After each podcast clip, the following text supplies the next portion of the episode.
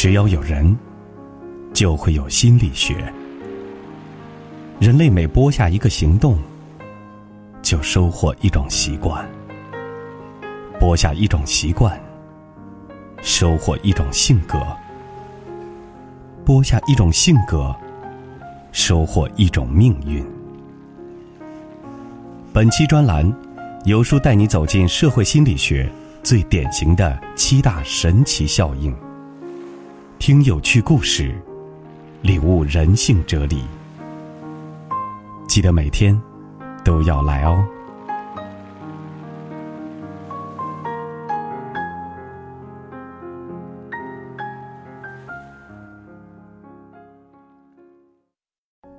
领悟心理高原七个神奇效应之贴标签效应。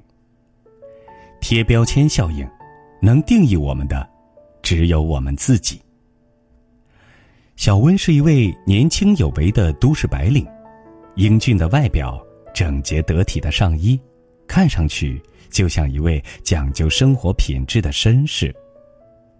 只有小温亲近的朋友、家人才知道，其实他十分的邋遢，家里永远跟狗窝一样乱糟糟的。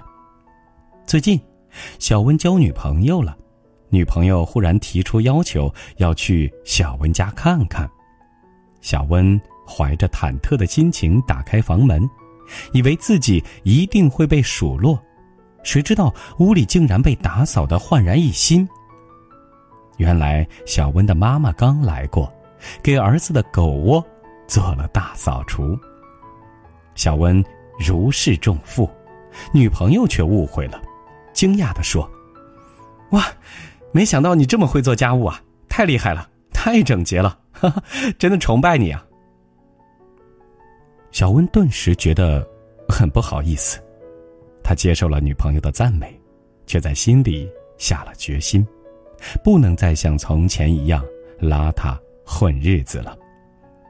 从那天开始，他开始卖力的收拾布置房间，偶尔还能做一两道家常小菜。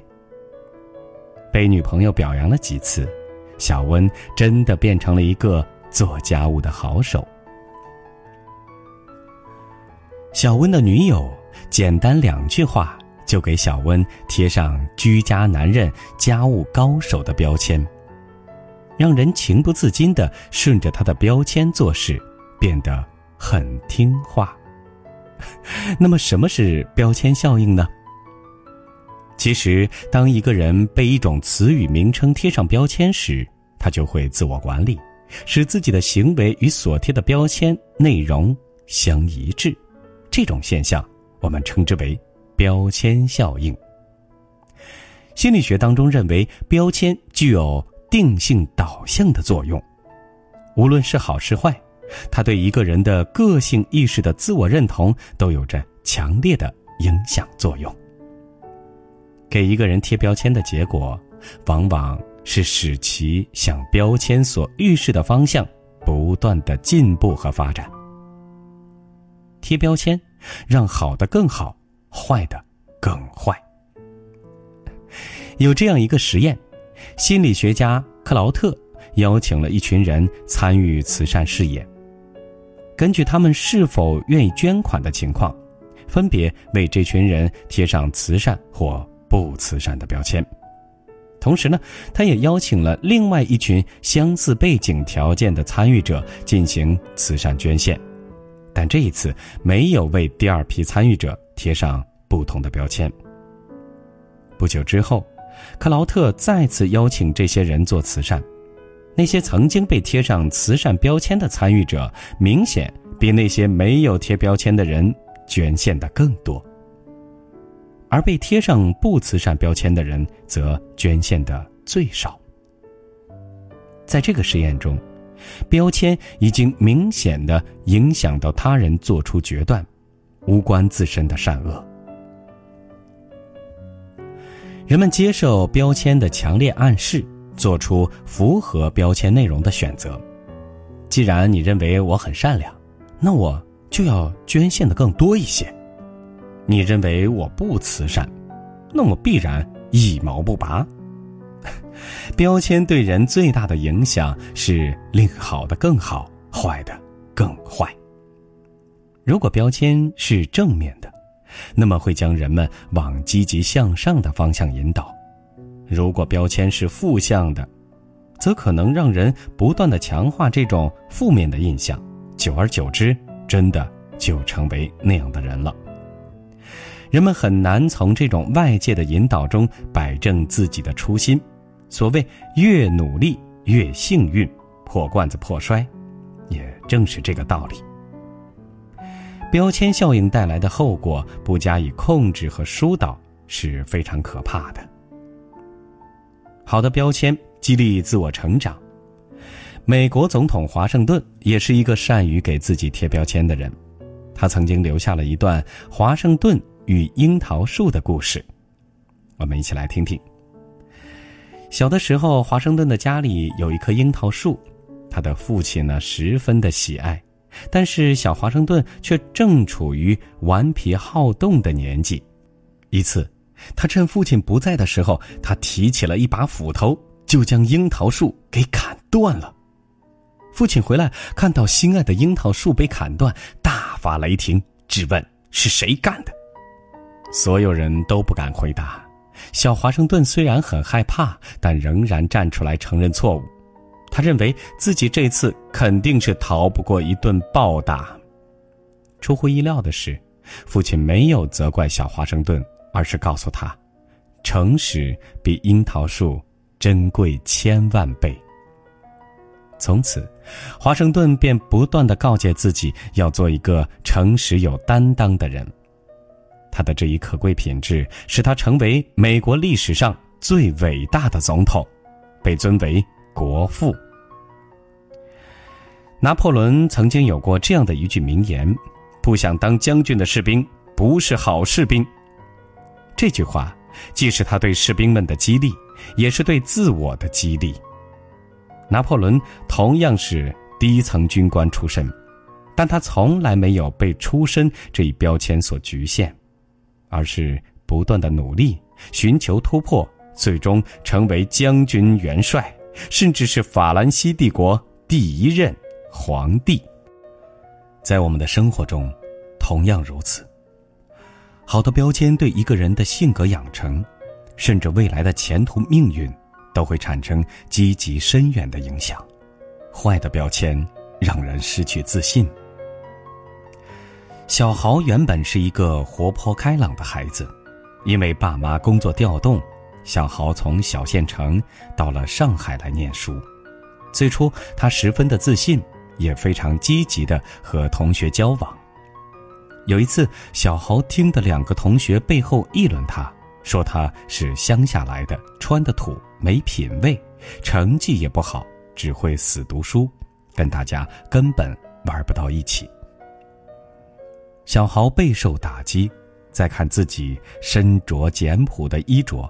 怎么看都不顺眼，好像真的变成了土包子。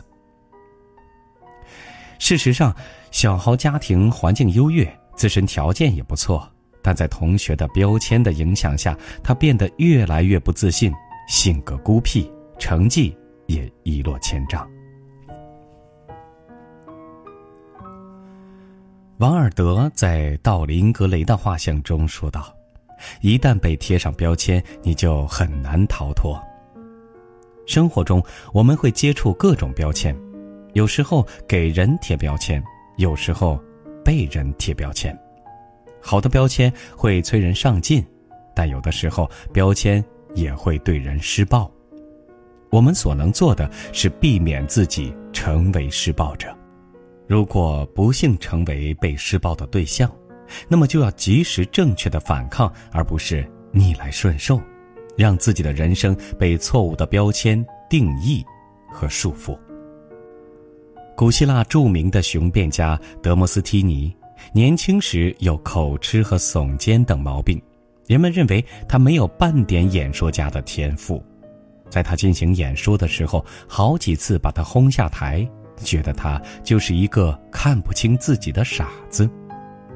面对挫折，德莫斯蒂尼没有被吓退，即使每个人都给他贴上不行的标签，他依然满怀热情，不断的练习，甚至是含着石子对着海浪大声朗诵。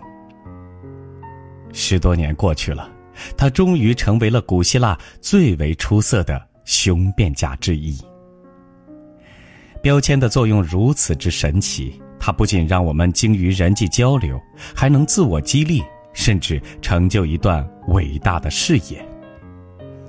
立克胡哲在《永不止步》当中曾经说道：“你可能受过事业、感情或者健康方面的挑战，也许你曾经被虐待、被辱骂或者被歧视。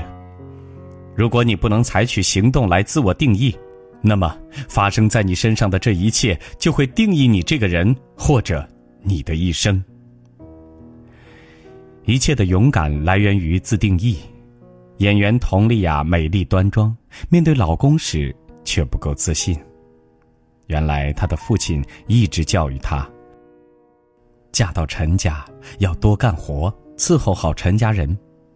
在这样丫头式的标签下，她自己觉得自己很自卑，甚至担心老公太优秀，自己配不上他，而完全忽略了自己在其他人眼中才是更加优秀的女性。生活当中，我们会碰到很多标签，有时候我们会用标签去定义别人，有时候我们也会被别人用标签来定义。面对外界那些偏颇、不实，甚至是恶意的评价，我们实在不必太过于介怀。任何时候，保持好心态，做好最好的自己。任何人都不应该被别人的标签所定义，能够定义我们的。只有我们自己。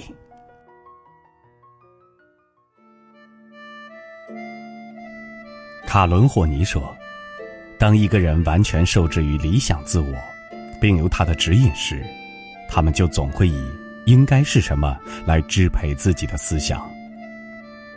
他们生活在无数的‘应该’下，与现在渐行渐远。但人生最重要的就是放弃理想化。”而从真实自我中发展自己。今天的专栏，你领悟到新的哲理了吗？专栏为你点亮星辰，你为专栏点亮好看。喜欢专栏的朋友，下拉至文末的右下角，点亮好看。今天的专栏到这里告一段落，明天还有更加精彩的故事等着你。有书专栏，每天与你不见。不散。